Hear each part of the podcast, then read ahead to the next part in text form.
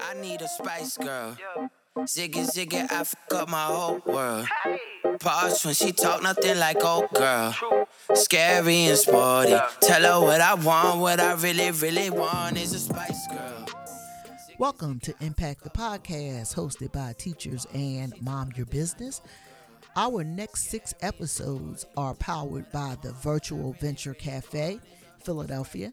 And I want to thank Tracy, Jen, and Natalie for having us. This month's theme is Catalyst, and we put together a dynamic panel of catalysts that are making a huge impact in the city of Philadelphia. So thank you for tuning in. Let's get to our show. Uh, our guests and our listeners as they begin to come in to impact the podcast presented to you by teachers and mom your business commercial free sponsored by the universe so this month focus is on the theme of Catalyst, the theme that uh, Venture Cafe is featuring this month. So we want we were um, thinking about some some catalysts to, to identify, and I think we did a pretty good job of that. So a catalyst, by definition, is a substance that increases the rate of a chemical reaction without itself undergoing any permanent chemical change, or a person that precipitates an event. So if you have any questions for our guests, we want to ask you to just post your questions right into the chat group. And um, while we're are where we are as as a country and as a world. Me and Neff do this little drinking game. So uh, during our podcast, you are not allowed to say the word podcast. You are not allowed to say the word Corona. So if you do, Neff and I will be forced to keep the fun going of the in memory of us not being at the Venture Cafe. We're gonna toast. so, so Tanya, it's crazy because I have this virtual background. You can't see. So, Corona. or this week I'm doing cider boys. Yeah. So, so I, I, didn't, real, I didn't realize what the drill was here. I should I should bring. I got some Philly whiskey. I just got delivered yesterday yeah, I actually have my Angry Orchard this time. So that's always the the debate. Is it a is it an orchid or is it corona? So here we go. Well, let's dig in. So everything today is driven by data. If we look at what the data is telling us, Jeff, we really want to look to you first. Philadelphia wasn't in the best economic position going into COVID 19. Uh, the pandemic has hit the city, and the highest proportion of adults living in poverty uh, are, are right here in our city. Luckily, the Economy League of the Greater Philadelphia area has analyzed data to produce a report that focuses on the most vulnerable segments of our economy. Jeff, Hornstein is with the Economy League. He's the executive director. Jeff, what is the data telling you? So, what I like to say, and, and thank you, Nefertari and, and Tanya, for, for asking to be on this show. I love Venture Cafe. It's so great to see my good friend Tracy Brala out there. Um, Hi, Tracy. So, um, so Philadelphia has been a very unequal place for a long time, right? And what I like to say about this pandemic is that it really hasn't shown us anything new. It's just shined a very bright light on really existing inequities, right? Inequities in workforce, inequities in, in the minority business landscape. So we've been putting out a series of data briefs every Wednesday at 4 p.m. Um, we call them leading indicators. And uh, if you're interested, you should just go to our website and you can sign up, economyleague.org. Um, but every week we've been shining a light on a different aspect of the of the inequity problem and trying to do some real-time analysis of what the likelihood that the crisis is going to exacerbate existing inequity and inequality right? Um, you know we I, I, published an op-ed a couple weeks ago about the way the ppp program it, it is it is favoring larger non-minority businesses um, the way in which African American and Latino workers um, happen to be on the front lines. My, my former uh, life, I was a union organizer Service Employees International Union, so I, I, know a lot about sort of the way kind of black and brown employees are out there um, doing the doing the work on the front lines every day, and also living in communities and with much less access to uh, quality healthcare for a whole bunch of reasons. You know, structure like to call them redlining broadly, occupational redlining, residential redlining. There's all sorts of redlining that's gone on in society, and so our, my question is like, what are we going to do as a society to turn this crisis into a transformative moment? Are we going to waste this crisis, or are we going to leverage it to to to do some good? And that's really where all of our all of our data dives are pointing. What do we need to do to get beyond this response phase, which is right in front of our noses right now, and that's where people are stuck, to the recovery phase? What sort of institutional reforms do we need to get to a resilient society? So we're talking about four R's: response, recovery, reform, resilience. Um, and that's where we need to be. And you know, we're about to release an op, a big piece uh, about the small business resilience that we need. Right, our small business community is getting crushed. It is the there are two paths to wealth in this society. One is by owning a home, and the other is by owning a business. Unfortunately, we have a very low rate of minority business formation, a very low rate of minority business um, growth here. And so we're calling on our big institutions to step up to the plate um, to do a concerted strategy to steer their dollars towards local minority businesses so that they can grow right so there's like the data are just overwhelmingly showing us that inequity and inequality is a defining feature not just of philadelphia but of our country. Um, and what are we going to do about it is the question. Yeah that's that's that's really that's thank you jeff for sharing that because i think you hit on a couple of uh, really great things.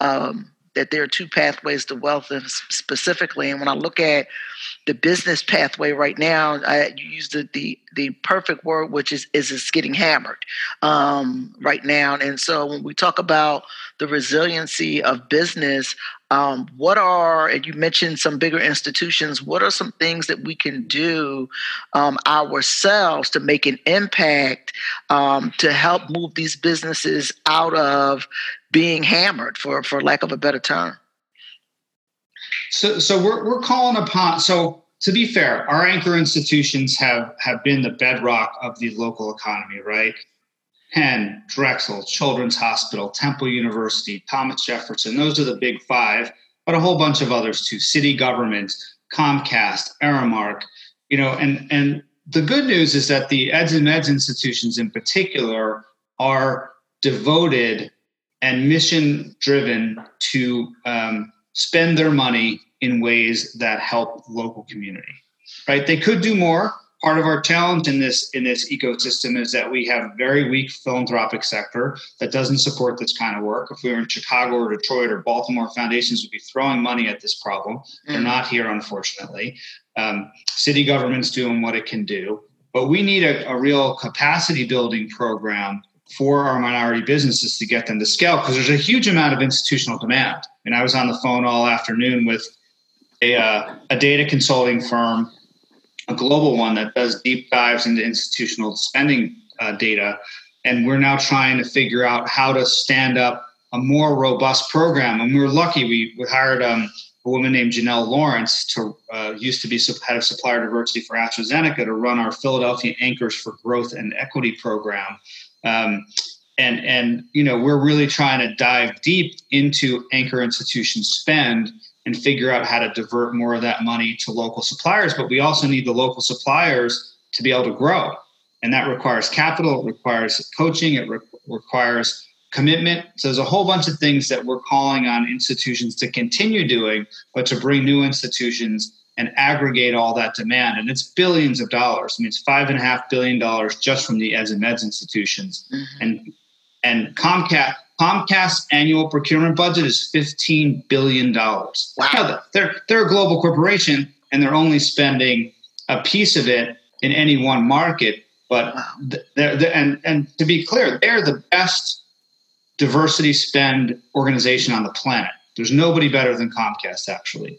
Um, but wow. they they don't they don't know how much they spend locally. So, but the cool thing is they're willing to engage in that in that conversation now. So we had a great conversation with their head of supplier diversity last week. We're starting to get them to move. So we're really trying to figure out a plan, a strategy that's going to be. There's got a workforce piece to it. There is a, there, and what's the impact of this pandemic on work? Right? Are, are we going to have the same workforce in 2021 that we had in 2020? Right, that's a great a great question. What is our you know we, our economy rests on as Mer- my friend Meryl Levitz used to say, eds, meds, and beds. Right, what does our tourism and hospitality industry look like mm-hmm. after this? Right, are we going to pack people in tables in tiny restaurants in Center City?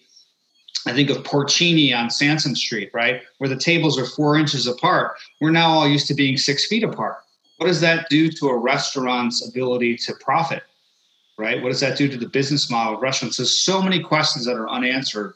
Um, so it's an interesting time to be in the think in the think business. Um, but we need to we need doing, not just thinking. And it's great that you provide us not only with the usable information, but the data that comes out with your report. So thank you for that, Jeff. I want to bring Carlo into the conversation because for all of us, every day is a challenge. This past Tuesday, though, we all had something to be really excited about. Hundreds, if not thousands, of area residents stood outside of their homes and businesses to see the Blue Angels and the Thunderbirds fly over the region. This was a joint military mission. Uh, it was a show of community solidarity. So, throughout this pandemic, all military components have been engaged. Carlo Aragoncillo, executive director of the city's Veterans Affairs Department, has his hands in everything that impacts the veteran community. Carlo, what is what has been the biggest challenge facing the veteran population during the pandemic? Yeah, sure thing. Thanks, uh, Nefertari. Um, so let me uh, just start first. Uh, for the record, uh, it was not me or my office. I cannot take the credit for it. Uh, I did not coordinate the Blue Angels or the Thunderbirds, despite awesome. people. People, yeah, take credit, no, Carlo, yeah. take credit. Uh, but but in all, in all seriousness, um, so the, the question about what is affecting veterans, what what is the biggest challenge that we see? And uh, Nefertari, I you you and I have spoke from time to time about uh, serving, continuing to serve in the Guard or Reserve. And um, I think the biggest thing is uh, awareness, uh, cultural awareness. Uh, I can't tell you how uh, often, uh, you know, ever since I've come back home from my time in Iraq, spent from 16 to 17, coming back home and finding myself in this job. Um, I mean, it was a blessing but you know a lot of people have already have a mis- misconception or, or, a preconceived notion about what it means to serve in the military. Uh, you know, not everyone's on the front lines. Uh, you know, each of us have our own different professions, uh, different skill sets and specializations, and you know, they all kind of just lump us into uh, the same categories. You know, um, so when I came into the office uh, back in '17, when I came home, uh, there wasn't a whole lot of directive. It was more, "Hey, take care of veterans. Here's the key to the office, and have a good day." And I was like, "Well, what do I do now?" Uh, at the time, you know, I, day one, I didn't even know how to spell veterans. And, um, you know, I say that jokingly, but the, the, the, the, problem was uh, no one really had their finger on the pulse as far as, you know, what veterans were doing, what they were affected by, whether they be issues or what were the exact needs. And, you know, finally being embedded in, uh, been in the position now about two and a half, almost three years, uh, I'm, I, I'm seeing it from a different light, seeing it from a different perspective and it's not just the uh, you know the veterans who are uh, affected by what we know you know homelessness uh, mental uh, issues uh, physical issues uh, you know going through the va system things of that nature. What i'm starting to see is this this we're, we're turning a corner um, on what can veterans contribute back to the community. And I, am through my work and, and working with community partners businesses different organizations departments throughout the city of philadelphia uh, really trying to elevate uh, the, the profile of the veteran. You know, not every veteran is male. Not every veteran is is you know the same race, uh, you know, ethnic background, uh, et cetera. So you know, for for me to constantly push and, and fight for that, uh, I'm not in it alone, and, and, we're all in this together. And, and, that's really the biggest thing is is you know all different branches, all different backgrounds, uh, building that awareness around what it means to be in the military, what it means to be a veteran. And you said 16, 17, you were in Iraq, 17, 18, I was in Kuwait and Qatar. And we don't necessarily wear our uniform every day. As a matter of fact, I'm sure you can relate to this, Carlo. Uh, thank you for your service. People say it, but but really, what we're doing is our job, right? So yep. it's it's a little uncomfortable at times, uh, but I find that giving a veteran a secondary mission is really special and it allows for impact. Like you said, not every veteran needs services that are related to uh, to uh, any type of combat trauma. Sometimes we can push veterans in a direction that is economically beneficial. So, what mm-hmm. are you hearing in terms of veterans being a part of the solution in this pandemic? Uh, reached out to two different departments uh, through the city, uh, working with Office of Emergency Management and also working with uh, Department of Public Health. Uh, I'm sure you've seen that there's been a lot of uh, buzz around you know wanting to volunteer, wanting to support. so first and foremost, through OEM, there's been a lot of veterans with different ties and connections to PPE suppliers and manufacturers. Um, you know, I was just in the office. you know, thought, hey, this is going to be an easy gig uh, it it is turning out not to be. not every day is easy, and at least me being in in that office and, and being the face and, and helping out and, and, representing the veteran population, uh, folks are able to to say, hey, pinpoint, hey, go down to room one twenty seven, go down in that office, Carlos down there, or you can reach him online. And uh, you know the, the network is working, so the strategy is working. In that they contacted me, um, and you know I'm not working for OEM, I'm not working for uh, Department of Public Health but I was able to pass the information along. And um, you know, it took some time, but we ended up getting some uh, sample kits, uh, PPE, different N95 masks, KN95 masks, uh, body suits, protective gear, and they were able to test and validate that equipment. And I believe they're uh, they're under the procurement uh, phase right now and actually purchased the, the uh, PPE. So that's that's working. And again, the, the, veteran community stepped up in a major way. Um, you know, also the Medical Reserve Corps uh, I can't stress that enough. If you are a 68 whiskey, if you're a corpsman, you know, in the Navy, uh, you have medical experience, combat medical experience, uh, and you're able to do things like triage and, and, you know, be able to take vitals, things of that nature. Uh, that skill set is invaluable, especially in, in, these times. And if um, you're still wanting to do that, I mean, definitely reach out because um, we can get you plugged in with those folks.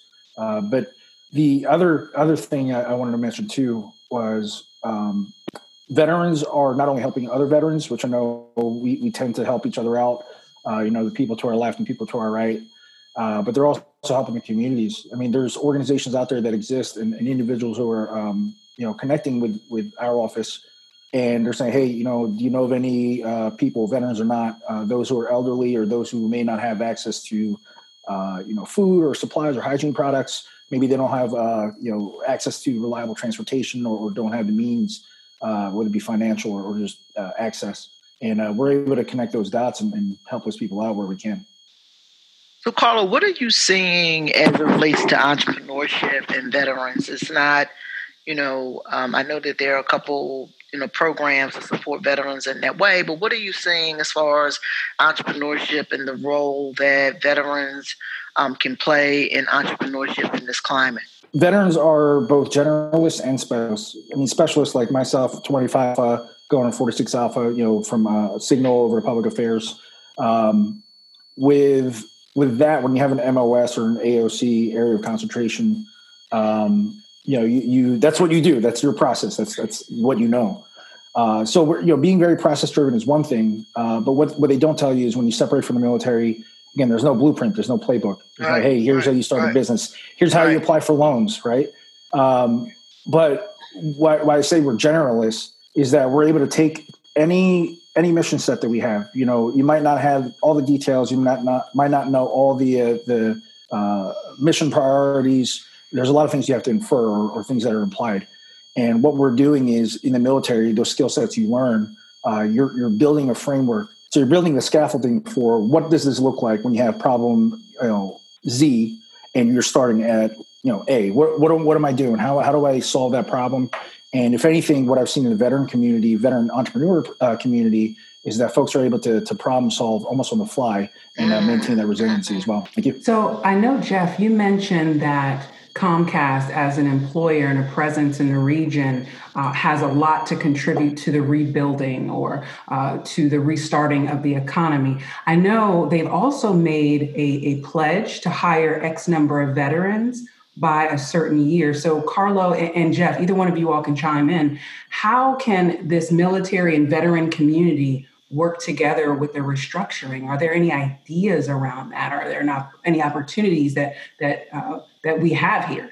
Yeah, yeah, sure thing. Um, so, I mean, I, again, I don't work for Comcast, uh, but I do know their their initiative. I work very closely with them. Um, you know, slotting veterans in, getting them to interviews and, and things of that nature. Uh, and correct me if I'm wrong here. Uh, I think the number is 21,000 by year 2021.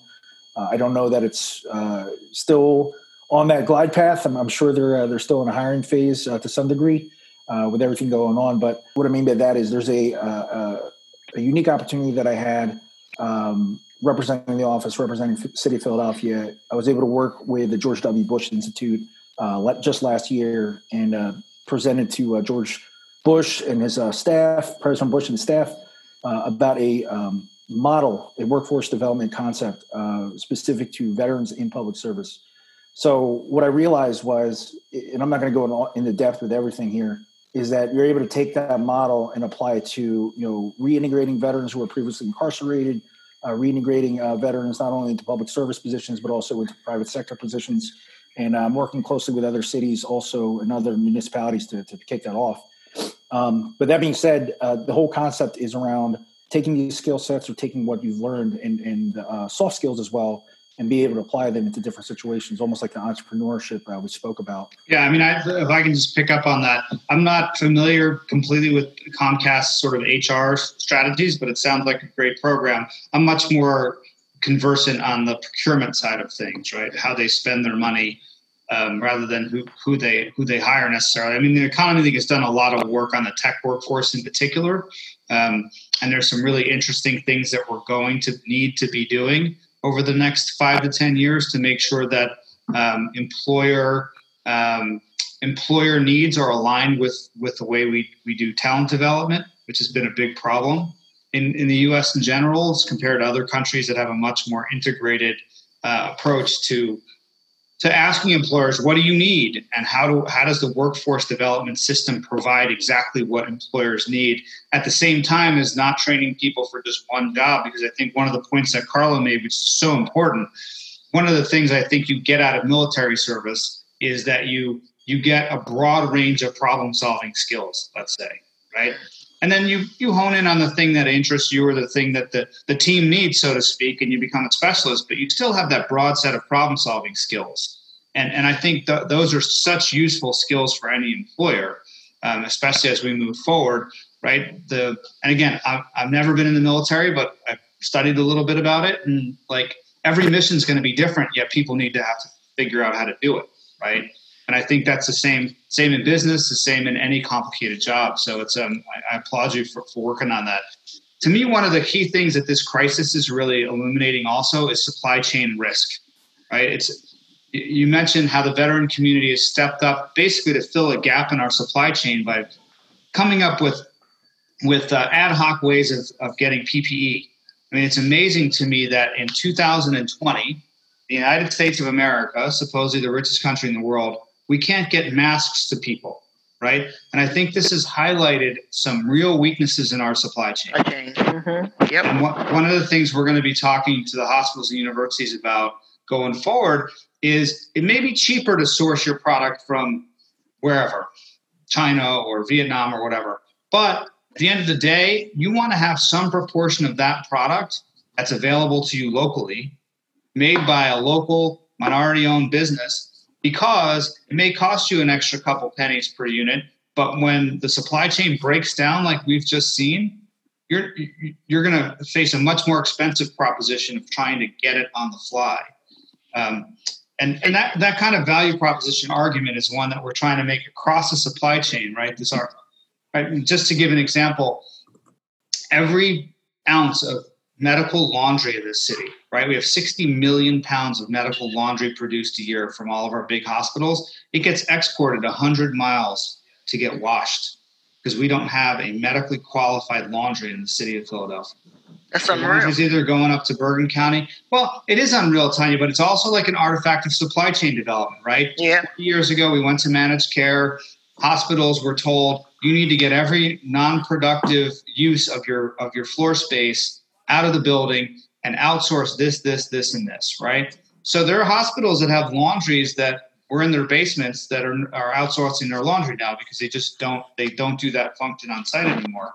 So we've been trying to find a vendor who wants to build a plant in the city. It's not a cheap proposition. It's about 10 to 15 million dollars to build such a plant, but the the the audience is captive because hospitals actually hate this fact they hate when it rains, when it snows, when there's a, a traffic pileup, when there's uh, some sort of weather event, when there's construction. They don't know if they're going to get their laundry, and you really can't run a hospital without laundry.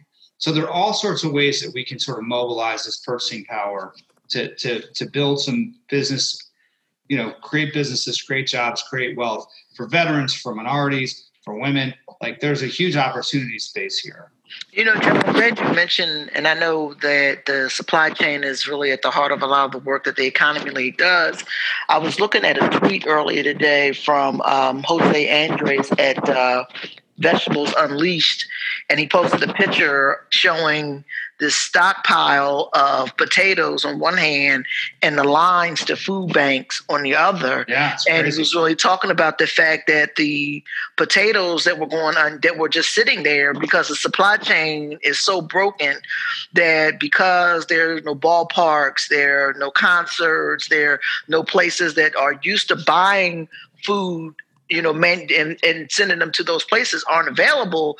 Whereas the why isn't why is it that we have a supply chain that can't be diverted to the need where people have a greater need for food now because they're out of work. And it's just, you know, the supply chain being broken to me speaks to again the lack of manufacturing that we do in our own country. Yeah. So so so I just want to respond. Nathan Aponte just put a really good point up on the chat, right? Uh, the access to capital, uh, is, the access to capital question. Yep. Absolutely. So yep. we're you know this this piece there's a big gap. Yep. Yeah, this this piece that we're we're writing right now is part of it. We have three three basic solutions that we're offering, and one of them is creating an equity capital shop. Mm. So I would push back a little bit on the idea of loans, right? Yeah. So minority businesses, the research shows, are swimming in debt right? What minority businesses need, like majority firms, and this is my my mentor Della Clark said this very graphically when we were in Chicago at a big J.P. Morgan conference. She said, you know, a white kid in a hoodie can walk into a venture capital firm with some kind of uh, game or some kind of app idea and leave and leave with a big fat equity check, a stake yep. in that company. That's someone taking their money, saying, "I believe in you, Nathan. I'm going to invest my. I'm going to become your partner in this business." I'm not going to lend you money and expect 4% back. I'm going to be your partner and expect a return. And if you fail, I fail, right? That's the difference. Yeah. Right. That's, that's so, great. Yeah. So we don't have that equity shop right now. And, and so Adela said, which is really powerful, like black kid in a hoodie walks into the same venture capital firm. He's going to either get arrested or get laughed at, right? So there's a big, big inequity there in terms of access to equity capital. And Della, to her credit, is trying to solve the problem you know, JP Morgan asked us at the end of this conference what we need in Philadelphia. I said, 50, Della said $50 million for an equity fund. That's wow. what we need. Mm-hmm. I think we need more than that. I think the next stimulus package coming out of Washington, someone posted this thing on Twitter once. What would your dream be if we had another $2 trillion? Say at least 500 billion devoted nationally to a minority based equity fund. Wow. That's, that's, how you solve problems, not skirting around this edge, give the SBA $10 million here, $10 billion there. This is a massive problem. It's taken you know generations to get us into this into the situation, right? Like um, if we want if we want to do reparations in a real way, let's let's do let's let's let's talk a trillion dollars in equity for minority businesses. I wanted to give Tracy had posted a question in the chat. Tracy, you want to share your question? So, Jeff, I thought your idea was really a great one about like kind of there's a specific need, which is we need to launder clothes right now in Philadelphia for our medical workers. What are those other nuggets? So, some sessions we've had at Venture Cafe, which I think have been really amazing, have been very much around experiential design. So, are there nuggets that we can get the entrepreneurial power, the small business power in a room to hack how can we hack getting you know solving what those what those questions or, or problems are that's a great question. And I would love to be in front of that audience. I mean, my friend Bruce Crawley once said to me, "You show me the demand, and I'll find you the support, the entrepreneur to provide the supply." So, I, my last call of the day was really talking to this data analytics firm that digs deep into institutional supply chain, and we we, we did one report in 2015 which showed what the op- addressable opportunities were we haven't done a good enough job of finding the entrepreneurs, right? So there are huge numbers of you know, with food, information technology, we can we can outline a whole bunch of verticals where there's a lot of money being spent. I mean, this is basic like import substitution economics, right? We have demand here from these large institutions. We have a business community. How do we connect those two things so we can build capacity on our in our local business community driven by this demand? I mean, the, the big success we've had is with EMSCO Scientific, right? EMSCO through the work of University of Pennsylvania, aided by the Economy League, um, convinced Thermo Fisher, the world's largest lab supply company, to form a meaningful partner partnership with a minority-owned lab supply company. It's been around for 40 years, and it subsisted on federal contracts. Um, now they are true partners with Thermo Fisher. They are providing the frontline support for researchers at Penn. And once Penn signed on, then Jefferson signs on, and Temple signs on, and CHOP signs on. Everybody else wants wants to get in on the game. Once the leader, the University of Pennsylvania often is, once once Penn signs on, now EMSCO is poised for growth. They're building a new facility supported by PIDC in, in Parkside.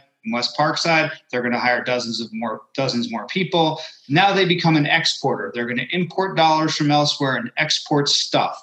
Um, so, so our wage taxes will be paid not by just recycling Philadelphia dollars, but by importing them from Princeton and other places where, where there's other research universities. So that's kind of the model, and and it can be replicated across a variety of sectors. Um, there's a big vertical farming play about to happen in Philly. A couple of ver- big vertical farms are about to come online right? So we're talking to Aramark and Sodexo and Compass about, you know, broadening and deepening their supply chain to include these local products. We've had some success with a student-run food company called Rebel Ventures, which some, some of you may have heard of.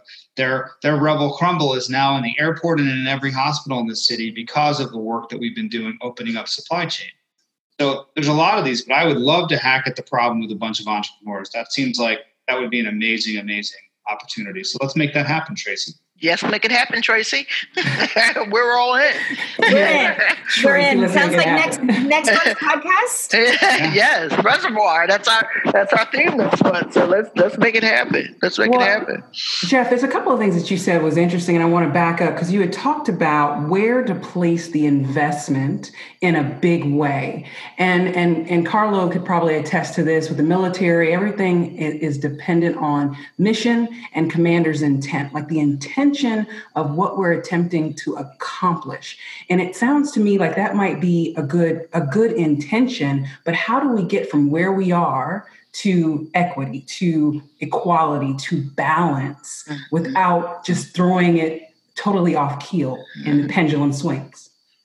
So the commander's intent, you know, for those who are not in the military, uh, commander's intent, uh, there's there's varying degrees, right? And this is just my take on it, uh, part of my philosophy and whatever the commander's intent is, by the time you get it down to the company level and then down to the tactical level, um, you know, you only get a small snippet of it, so you really don't see a whole lot of it.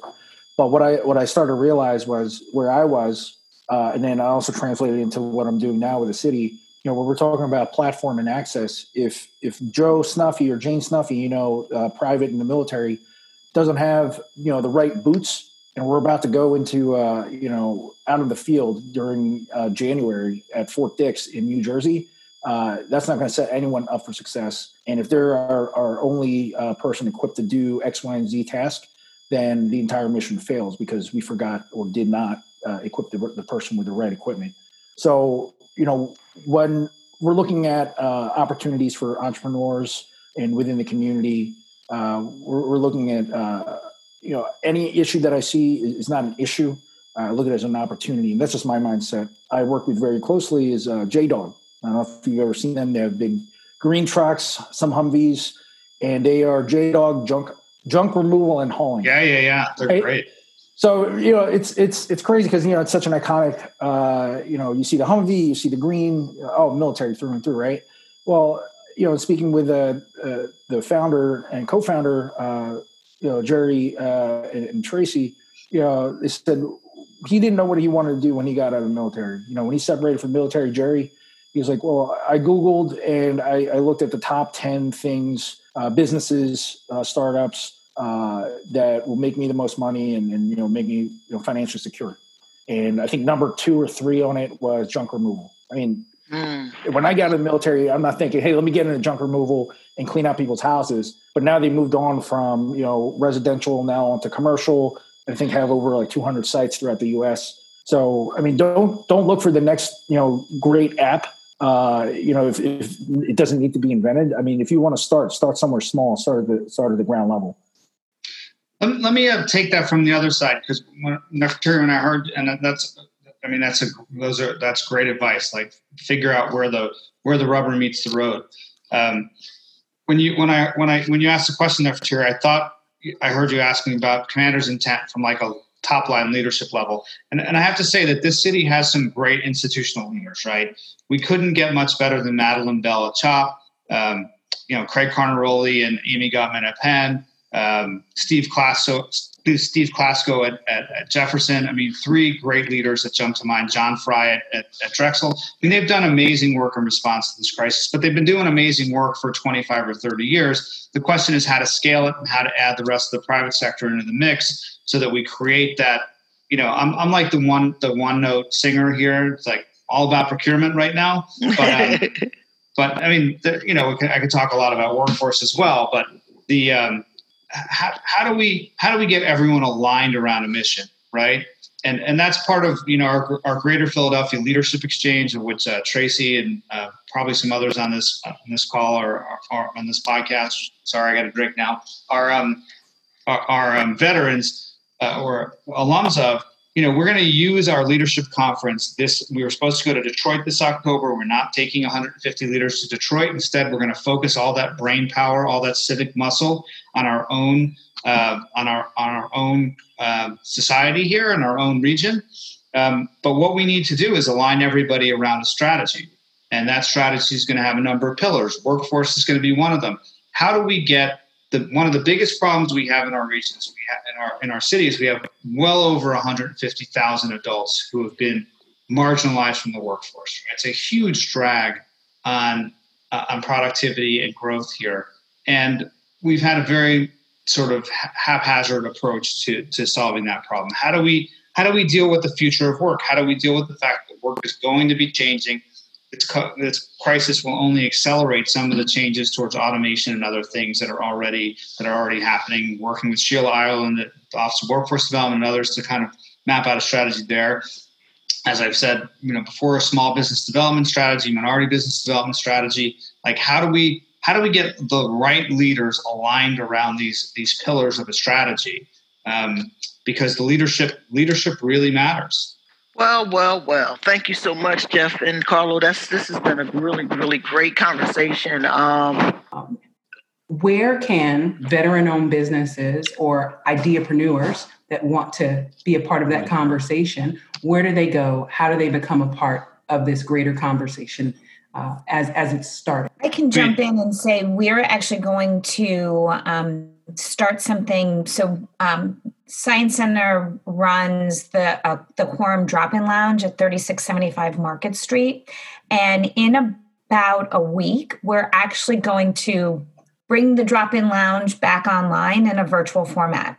And so I'd love um, for one of the ideas to be to have a veterans table that is there. And so folks can come in who are entrepreneurs and have ideas and have an opportunity and a place for, for folks to chat. So I would say from, from my standpoint, I'm committed um, to making sure we have a place for people to connect. And we should certainly have a veteran table in that space where veterans are able to leverage um, the broader entrepreneurial community. That would be amazing. Carlo, who are the right people that we need to pull in to be at that yeah. table? Yeah, most definitely. I mean, um, the obvious uh, folks at the Chamber of Commerce, uh, Bunker Labs, if you haven't heard of them, uh, they are veteran specific and actually a, a you know veteran uh, spouse uh, organization, and uh, they support startups and also those organizations who've already started um, specific to uh, uh, veterans, and uh, they're just not here. They're not just here in the in Philadelphia area. Actually, through the entire U.S., uh, they have a good uh, deep network. Uh, I think a few hundred different chapters throughout the U.S. so it's it's a good way to get plugged in and also reach out to folks in other cities and see what they're doing as well. That would be amazing. So we want to thank everybody for joining us today. Jeff, Carlo, thank you Tracy, you're amazing. Got to make you a part of the show. And, and we also want to shout out our sisters from Black Girl Ventures. We're doing what we can to support Black women founders here in the Philadelphia area. On May 19th, we invite everyone to harness the power of the one minute pitch. This is going to be powered by Google for Startups. We'll make sure that information is available to you. You can always check out blackgirlventures.org. Uh, thank you to uh, everyone who helped make this possible. Uh, thank you for the partnership with Venture Cafe. From the city of brotherly love and sisterly affections, we want to invite you to join us next month where we will look at Reservoir. Uh, follow us on social media at, um, at Mom Your Business, at and Teachers and Thank you so much for listening to Impact the podcast, brought to you by the universe and powered by the Venture Cafe. To learn more about the Economy you can visit economyleague.org. And to learn more about the Veterans Administration and the work that they do, you can visit phlveterans.com. So, once again, on behalf of Nefertiti and myself, I want to thank you for tuning in to Impact the Podcast. Listen and be heard. Like you, there's no look alike. I need a spice girl. Ziggy, ziggy, I fuck up my whole world. Pause when she talk, nothing like old girl. Scary and sporty.